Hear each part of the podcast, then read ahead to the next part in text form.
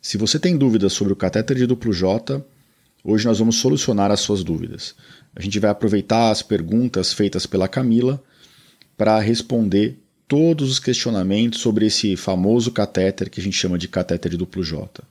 Então, sem mais demoras, vamos às perguntas dessa nossa querida paciente, a música de introdução e depois as respostas completas e tudo o que você precisa saber sobre o catéter de duplo J. Olá, doutor Giovanni. É, eu tenho duas perguntas sobre o duplo J. A primeira é com relação à indicação. Eu fiz uma remoção de um cálculo renal que estava alojado no ureter e, a princípio, o médico me disse que eu ficaria com o duplo J. Mas, no momento da cirurgia, foi optado por não me deixar com o duplo J. E aí eu fiquei com essa dúvida do motivo pelo qual eu não precisei utilizar.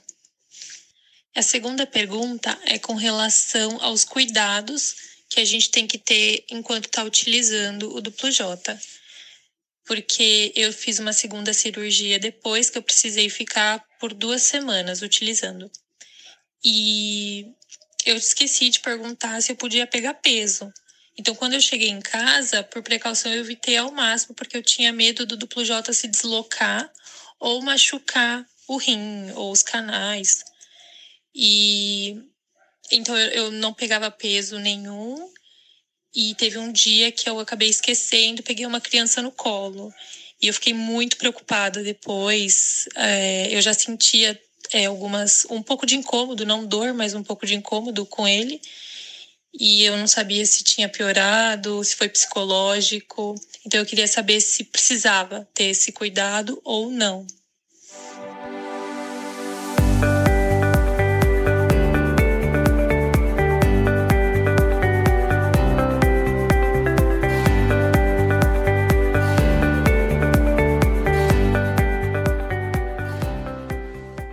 Bem-vindos ao podcast Conversa Aberta com o Urologista.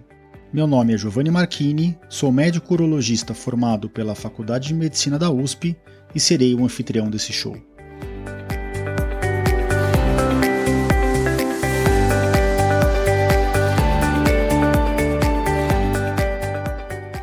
Nesse podcast, queremos compartilhar conhecimento confiável e de qualidade sobre saúde.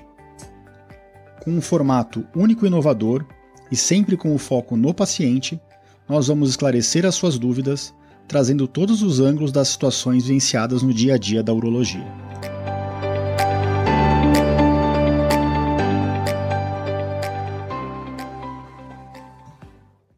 Bem-vindo a todos a mais um episódio do nosso podcast Conversa Aberta com o Urologista. E no episódio de hoje eu vou falar tudo sobre duplo J, vou responder essas duas perguntas da nossa paciente, a Camila, são perguntas muito interessantes, que são bem frequentes no nosso dia a dia, né? São duas preocupações bem grandes. Quanto tempo o catéter vai ficar, como é que é para tirar, qual que, são, qual que são os receios de deslocar o catéter. Então, ao longo desse episódio, eu vou tentar responder essas duas perguntas é, juntamente com outras perguntas, com outras dúvidas é, que os pacientes têm no dia a dia. Certo? Então, é, fiquem conosco e não percam esse episódio onde você vai ter tudo o que você precisa saber sobre esse famoso catéter, o catéter de duplo J. Então, o que é o catéter duplo J? Né? Por que ele tem esse nome?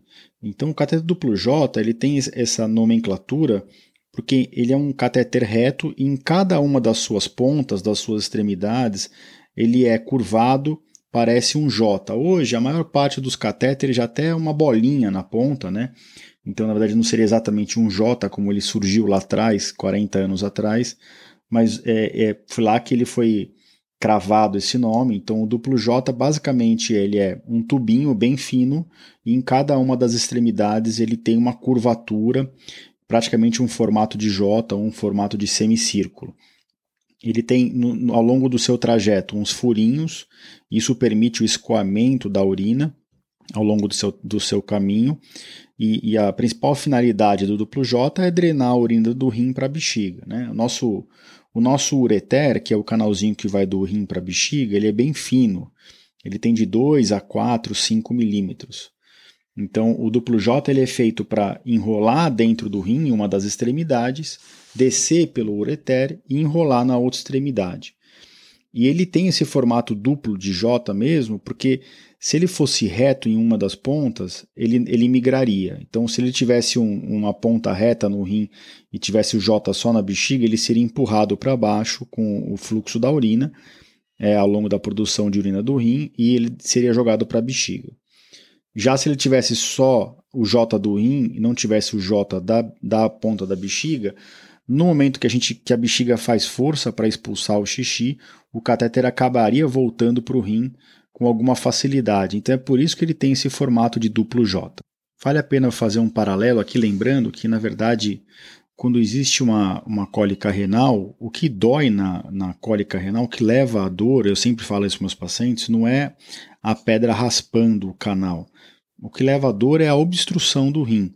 Então o rim continua produzindo urina, ele tenta jogar essa urina para frente, e como o canal está fechado por uma pedra, no caso, a urina não consegue descer e ela distende a cápsula do rim. O rim distende a cápsula, estira os receptores de dor, tanto do ureter quanto do rim, onde, onde a urina está acumulada, e isso leva à cólica renal. Então, se eu for lá e apertar com a mão o ureter, ou se eu amarrar com um cadarço o ureter, é a mesma coisa que obstruir com uma pedra. Então, não é inflamação que está levando à dor, tá? É a obstrução. Eu estou fazendo esse paralelo para explicar é, a, as indicações do catéter duplo J. Quando que o catéter duplo J é indicado, né? Então, o duplo J, ele, ele, a gente usa ele no nossa, na nossa prática clínica quando existe um risco ou, ou já uma obstrução é, determinada da via urinária. Então, o catéter, por garantir a drenagem de urina do rim para a bexiga, per, permear esse caminho, ele evita essa obstrução. A obstrução do rim não gera só dor, né? A urina fica acumulada dentro do rim, isso gera uh, um risco de infecção urinária da urina que está presa dentro do rim. E com o passar da semana, se esse rim continuar obstruído, ele pode incluir, inclusive ir perdendo a sua função. Então, quais são as, as principais casos onde a gente usa o duplo J? A gente usa principalmente a mais frequente, que nem eu falei, são nos cálculos urinários, que estão obstruindo a descida de, urin, de, do, de urina do rim, mas exi existem outras indicações. Então, se eu vou fazer uma cirurgia é, do rim, na bexiga ou no próprio ureter, que eu vou manipular esse canal, e isso pode gerar uma necessidade de uma cicatrização ou de um inchaço, eu tenho que deixar um catéter interno. Se eu tiver um, um, um tumor dentro da barriga do paciente que está comprimindo o ureter, eu posso ter que drenar esse rim com o duplo J para garantir que a urina continue descendo, mesmo o tumor tentando empurrar o canal. É, se eu tiver um trauma no abdômen, por exemplo, uma facada, um tiro que machucou o ureter, eu vou ter que reconstruir esse ureter e a gente vai ter que usar o próprio catéter. Existem causas congênitas, né? Então, crianças que nascem com estreitamento no canal da urina, que, vai, que tem que ser reconstruído, a gente pode passar temporariamente o duplo J, mas sempre que a gente faz uma cirurgia reconstrutiva na via urinária, a gente deixa o duplo J internamente, do rim até a bexiga, passando pelo ureter, para que garanta a descida de urina, que a urina vá para o lugar certo e não fique extravasando, não fique vazando urina nessa área de pontos que a gente fez na, na, na via urinária, no, no local que foi operado. E do que, que são feitos os catéteres, né? Isso eu sempre pergunto, o que, que é o duplo J? É um fio? É um plástico?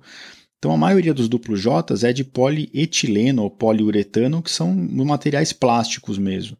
Então ele é um tubo oco, perfurado, multiperfurado ao longo dele também. Existem catéteres que não são de poliuretano, que são de silicone, existem outros materiais no mercado. Cada empresa trabalha com um tipo de catéter, mas a grande maioria é desses materiais plásticos. Eles são materiais que são biocompatíveis, né? eles não causam nenhuma rejeição no nosso corpo, mas eles são materiais que são inabsorvíveis. E qualquer material inabsorvível dentro da via urinária gera um problema que eu vou falar um pouquinho mais para frente. Né? Eles geram uma calcificação em cima deles próprios. Então, existem vários tipos de catéter, né? de poliuretano, polietileno, de silicone, mas mesmo o mesmo tipo de catéter ele pode ter várias especificações. Então, alguns são mais duros, outros são mais moles, alguns são mais longos. Tem catéter que vai de 28 a 30 centímetros, outros são mais curtos, de 24 a 26 centímetros, que geralmente é para pacientes mais baixos ou do sexo feminino. Existem catéteres mais, menores ainda, de 12 a 16 centímetros, que a gente usa em crianças.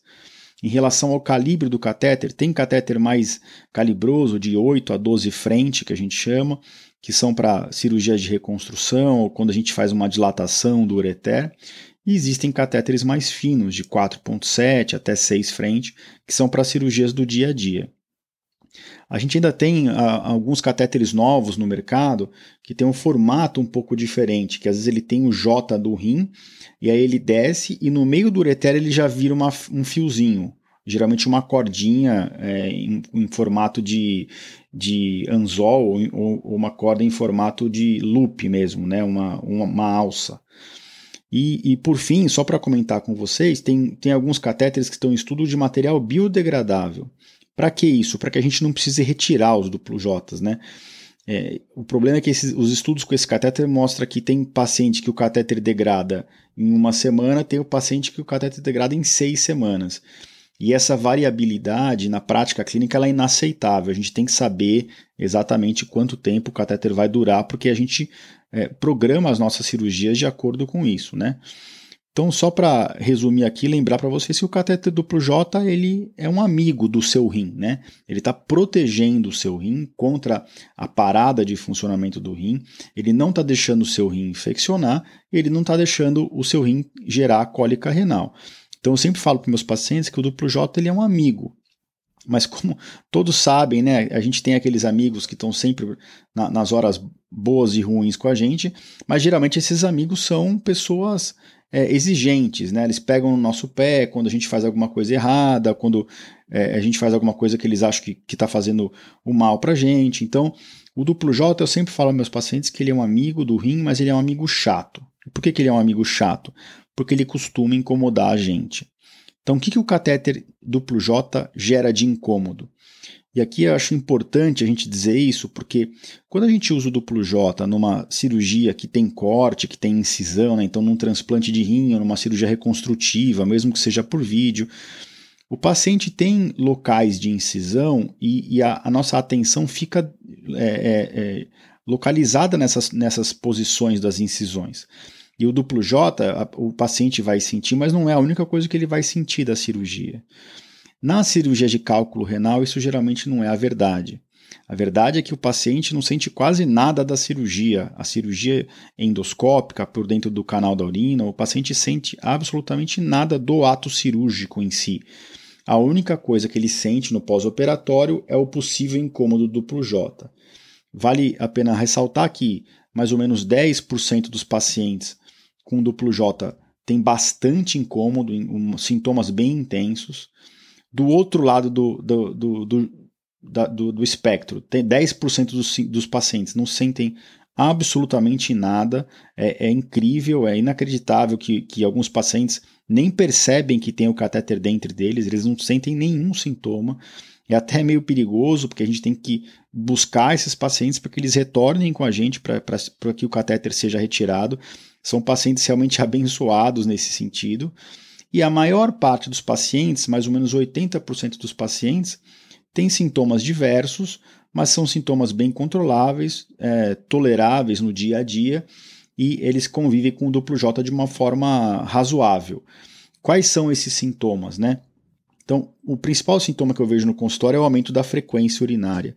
A extremidade da bexiga do duplo J ela faz aumentar a, o número de vezes que a pessoa vai no banheiro, porque ela fica estimulando a parede da bexiga. A nossa bexiga não sabe que é o catéter que está estimulando, a bexiga acha que é a urina. Então o catéter fica encostando na parede da bexiga e isso gera sintoma. Então a pessoa com duplo J nos primeiros dias vai no banheiro cada meia hora, uma hora. É, isso é um, chama é, polaciúria, aumento da frequência urinária. Outro sintoma bem comum é a urgência urinária, que é aquele sintoma que deu vontade e tem que sair correndo. Com duplo J é bem frequente sentir isso.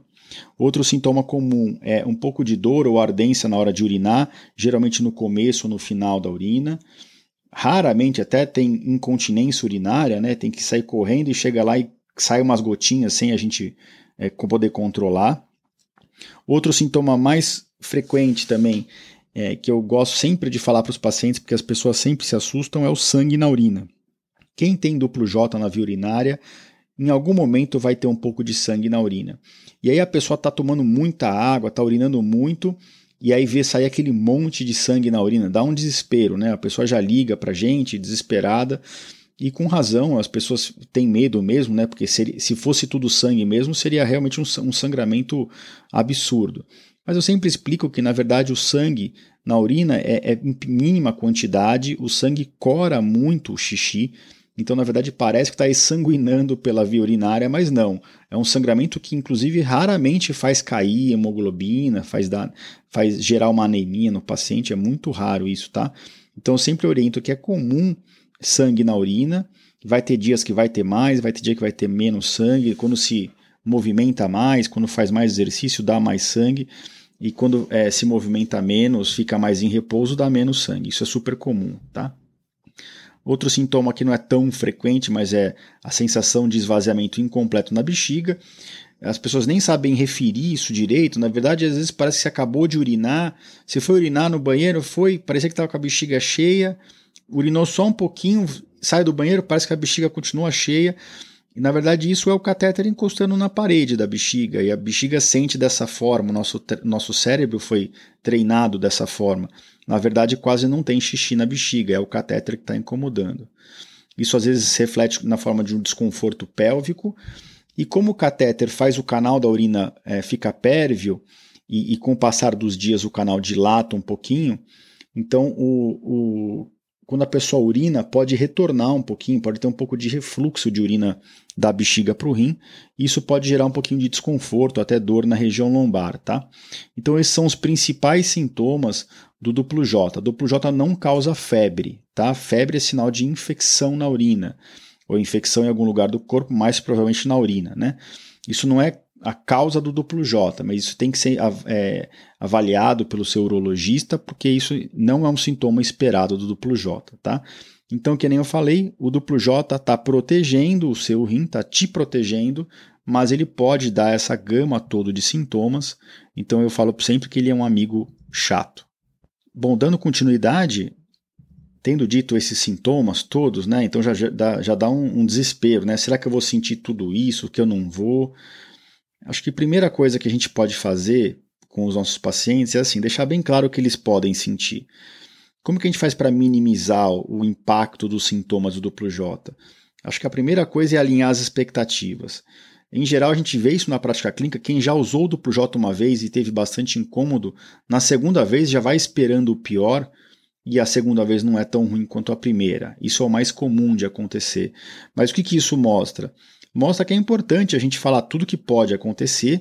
A gente fala que o duplo J não vai ser nem perto de uma cólica renal, mas a gente tenta alinhar que o duplo J pode sim causar sintomas, ele vai estar protegendo o rim, mas é um mal necessário e que, que ele vai estar é, sendo usado de forma é, temporária até que se solucione o problema inicial que trouxe o paciente até a gente.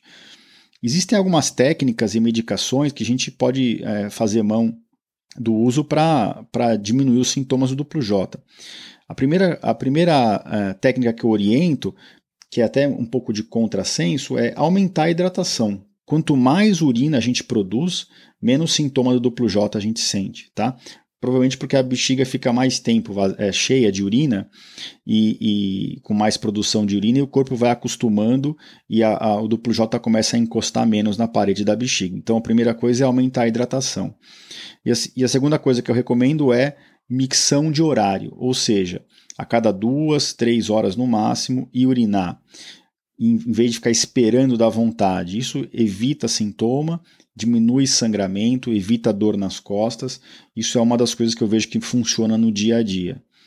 Outra medida clínica que a gente faz é se a pessoa percebe que tem alguma coisa que ela está fazendo que, que predispõe ao sintoma para ela evitar isso. Então, ah, eu estou com o duplo J e eu já fui jogar tênis e sangrou muito. Então, evita jogar tênis na, enquanto estiver com o duplo J, a não ser que seja um duplo J que não vá ser retirado. Mas em geral, coisas bobas do dia a dia, hoje eu caminhei muito, hoje eu carreguei muito peso, aí o sintoma se intensificou. A gente orienta aumentar a hidratação, fazer micção de horário e evitar essas situações que aumentam os sintomas. Se isso não resolver, e eu sou daqueles que gosta de dar remédio a mais e o paciente não precisar usar, do que o paciente ficar sem nada prescrito para ele para casa, então existem medicações que a gente pode usar para tirar sintoma do duplo J. A primeira, a primeira medicação são os analgésicos simples, tá? A dipirona, o paracetamol, o buscopan. Esses remédios já são de uso habitual no pós-operatório de cirurgias que a gente usa do PROJ, por exemplo, a cirurgia de cálculo, de reconstrução da via urinária, desde que o paciente não tenha uma contraindicação a uma dessas medicações, eu peço para usar, mesmo quando o sintoma é só na hora de urinar, eu peço para manter o uso do analgésico simples, porque naquela hora que o paciente for urinar, ele vai estar tá com o nível no sangue adequado da medicação, e isso vai fazer com que o sintoma fique menos intenso. Mas nós temos outros, é, outras medicações, outras classes de medicação que são comprovadamente benéficas para tirar sintomas do duplo J. A classe mais bem estabelecida são as dos alfa-bloqueadores, tansulosina, doxazosina, alfuzosina, que são os remédios que foram inventados para próstata, e a gente faz uso off-label, né? não é um uso é, determinado pela Anvisa e pela, pela fabricante para tirar sintoma do catéter, mas esses remédios já foram muito bem estudados, eles têm a sua, o seu perfil de segurança, eles podem dar um pouquinho de, de queda de pressão, um pouquinho de tontura. Eu sempre aviso e deixo inclusive na receita dos meus pacientes isso, se eles apresentarem esse, esse sintoma com esse remédio para parar de usar, mas eles ajudam bastante nos sintomas da bexiga, né? nos sintomas irritativos e na ardência para urinar. Até às vezes a gente acaba vendo que diminui um pouquinho o sangramento. Agora, para aquele paciente que o principal sintoma é, é a, a polaciúria e a irritação da bexiga, que ele está urinando a cada 15 minutos, não consegue dormir, aí você pode fazer mão dos anticolinérgicos, né? Oxibutinina, Vesicare, também tem suas, contraindicações, a gente não usa em pacientes muito idosos pelo risco de retenção urinária, em pacientes com glaucoma a gente também evita o uso. Que fique bem claro que aqui eu não estou prescrevendo remédio para ninguém, tá, gente? Eu só estou dando uma pincelada nas medicações. Se você tiver muito sintoma do duplo J, discuta com o seu urologista, faça uma consulta com o urologista para ver se tem alguma dessas dessas estratégias que você pode adotar com medicação para ajudar a tolerar o catéter até que você chegue ao seu ponto de retirar o catéter ou a sua próxima pra, é, cirurgia. Sempre tem alguma coisinha que dá para a gente melhorar. Bom, aproveitando esse assunto, né? Então, isso é outra pergunta comum dos pacientes: quanto tempo a gente pode ficar com o duplo J né, no, no nosso corpo? Na grande maioria dos pacientes que a gente opera, é, de cálculo renal, por exemplo, o catéter fica de uma a três semanas, tá? Em cirurgias reconstrutivas do, do trato urinário, aí o catéter a gente pode deixar um pouquinho mais de tempo, de quatro a seis semanas, porque a gente precisa que o, que o trato urinário cicatrize em volta do catéter, né? A junção delicada que a gente fez cicatrize sem abertura, sem vazamentos, né? Mas no dia a dia mesmo, que, que, é, que é do cálculo renal, é mais ou menos isso, de uma a três semanas. Agora, esse não é o tempo máximo, né? O catéter, a gente raciocina mais ou menos o seguinte: a gente deixa ele o, o mínimo tempo necessário. Então, se eu acho que aquele ureter vai demorar uma semana para cicatrizar ou para desinflamar, né? É, aí eu deixo uma semana. Se eu achar que aquele ureter precisa ser dilatado para que eu faça uma cirurgia complementar dos cálculos que estão dentro do rim, eu deixo pelo menos duas semanas até a próxima cirurgia. Agora, depois da cirurgia definitiva, que a pessoa já está sem pedras, o raciocínio é: eu só posso tirar esse catéter a hora que eu achar que o ureter estiver favorável, estiver desinflamado, sem nenhuma chance desse ureter gerar uma obstrução à descida de urina do rim. E isso geralmente acontece depois de uma a três semanas. Então, às vezes eu vou lá, tiro uma pedra do ureter, onde estava a pedra está bem inflamado. Eu vou deixar esse catéter pelo menos 5, 7 dias, senão, quando eu tirar o duplo J, o ureter ainda vai estar tá inflamado. E o que, que acontece? Obstrui o rim, volta tudo aquilo de novo. Cólica renal, mesmo sem ter a pedra lá, porque o rim continua obstruído. Risco de infecção urinária, risco à, à função desse rim. E aqui cabe a resposta da primeira pergunta da Camila. Se o cirurgião optou por deixá-la sem duplo J naquela situação, é porque provavelmente o ureter dela estava muito favorável, estava muito dilatado, não tinha grandes inflamações ao redor da pedra. Mas isso realmente é uma situação de exceção. Na minha prática, mesmo nessa situação, eu costumo deixar o duplo J pelo menos até o dia seguinte com um fiozinho externo para tirar antes da alta do hospital. Então, o cirurgião tem que estar muito seguro de que aquele ureter não vai obstruir, porque senão a gente está colocando o paciente em risco, né?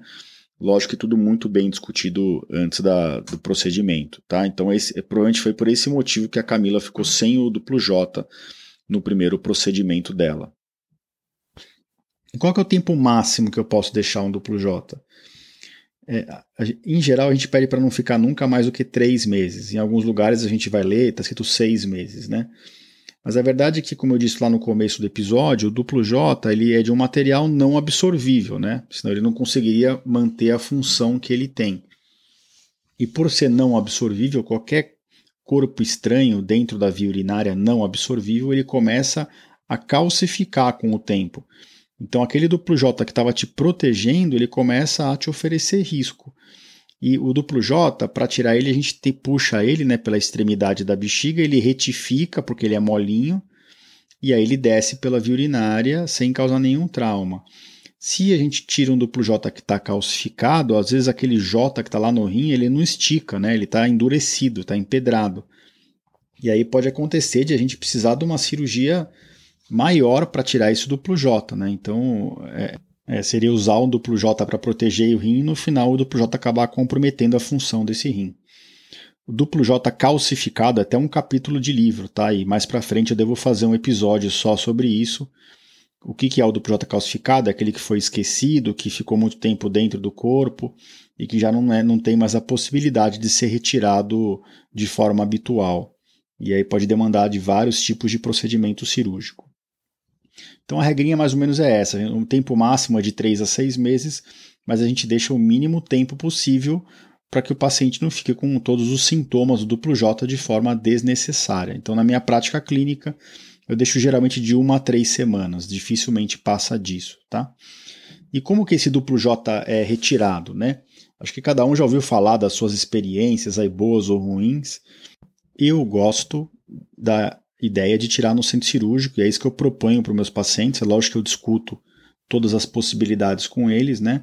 E não existem muitas, na verdade. A gente antigamente se tirava muito duplo J na clínica do urologista, com anestesia local.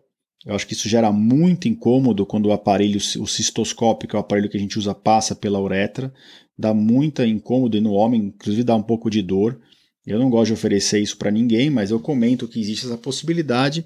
No meu consultório eu não faço isso, tá bom? Se o catéter vai ficar pouco tempo, existe a possibilidade de a gente deixar um fiozinho externo, né? Se vai ficar no máximo estourando de 7 a 10 dias o duplo J. E aí, acima disso, aumenta muito o risco de infecção urinária por ter esse fiozinho para fora. Aí o paciente tem que topar, ficar com esse fiozinho, topar, tomar muito cuidado para não puxar sem querer às vezes dá um pouco de aflição no paciente que tem fiozinho, é, é o índice de perda não é desprezível, chega a 10% em homem, então um em cada 10 homens que coloca o duplo com fiozinho acaba puxando de forma inadvertida o fio, e em mulher chega a 20%. Então, se eu sei que não pode tirar o duplo J antes da hora, eu nem ofereço isso, porque se de repente a paciente ou o paciente tira o catéter sem querer pelo fiozinho, morre de dor e aí eu vou me sentir culpado, e eu não quero isso para meus pacientes de jeito nenhum.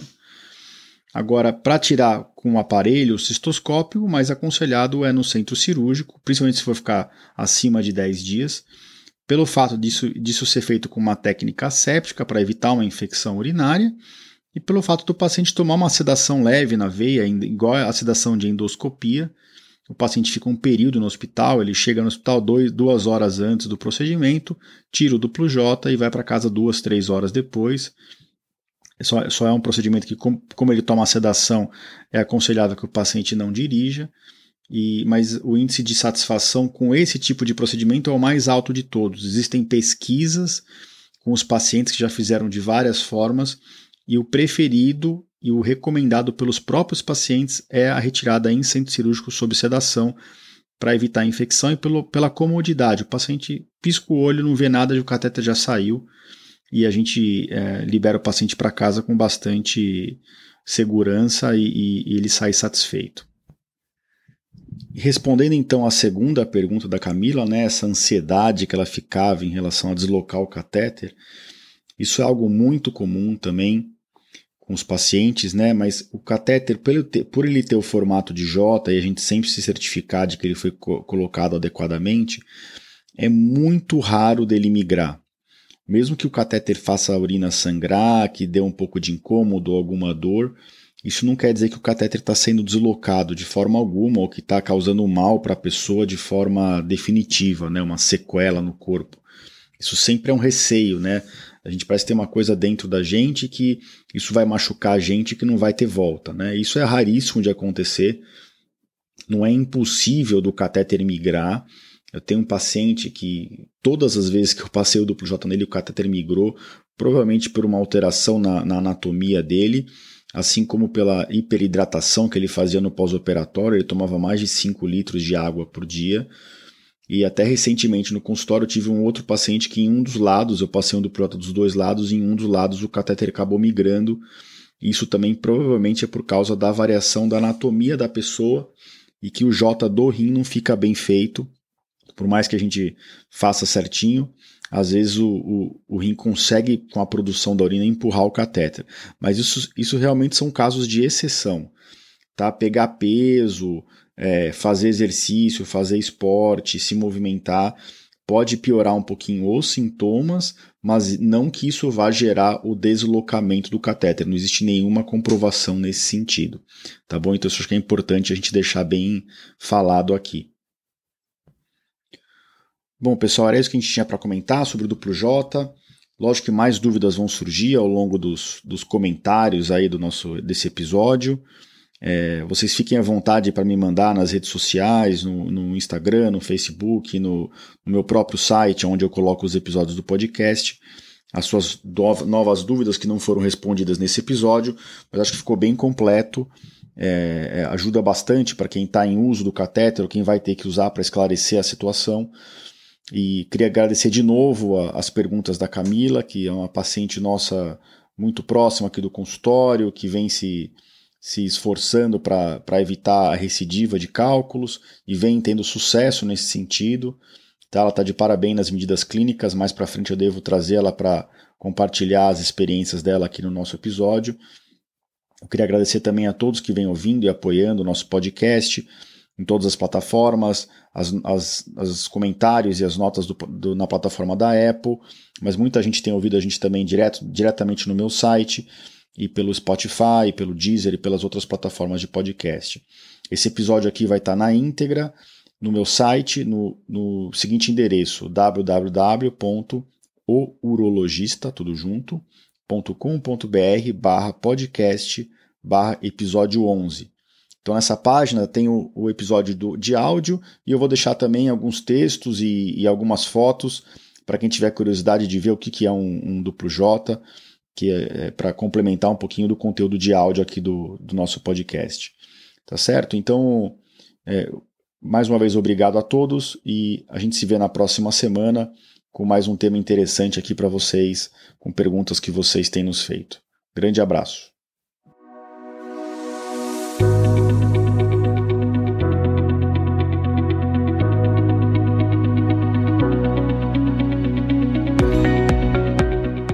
Você ouviu a mais um episódio do podcast Conversa Aberta com o Urologista. Mais uma vez, obrigado e até o próximo.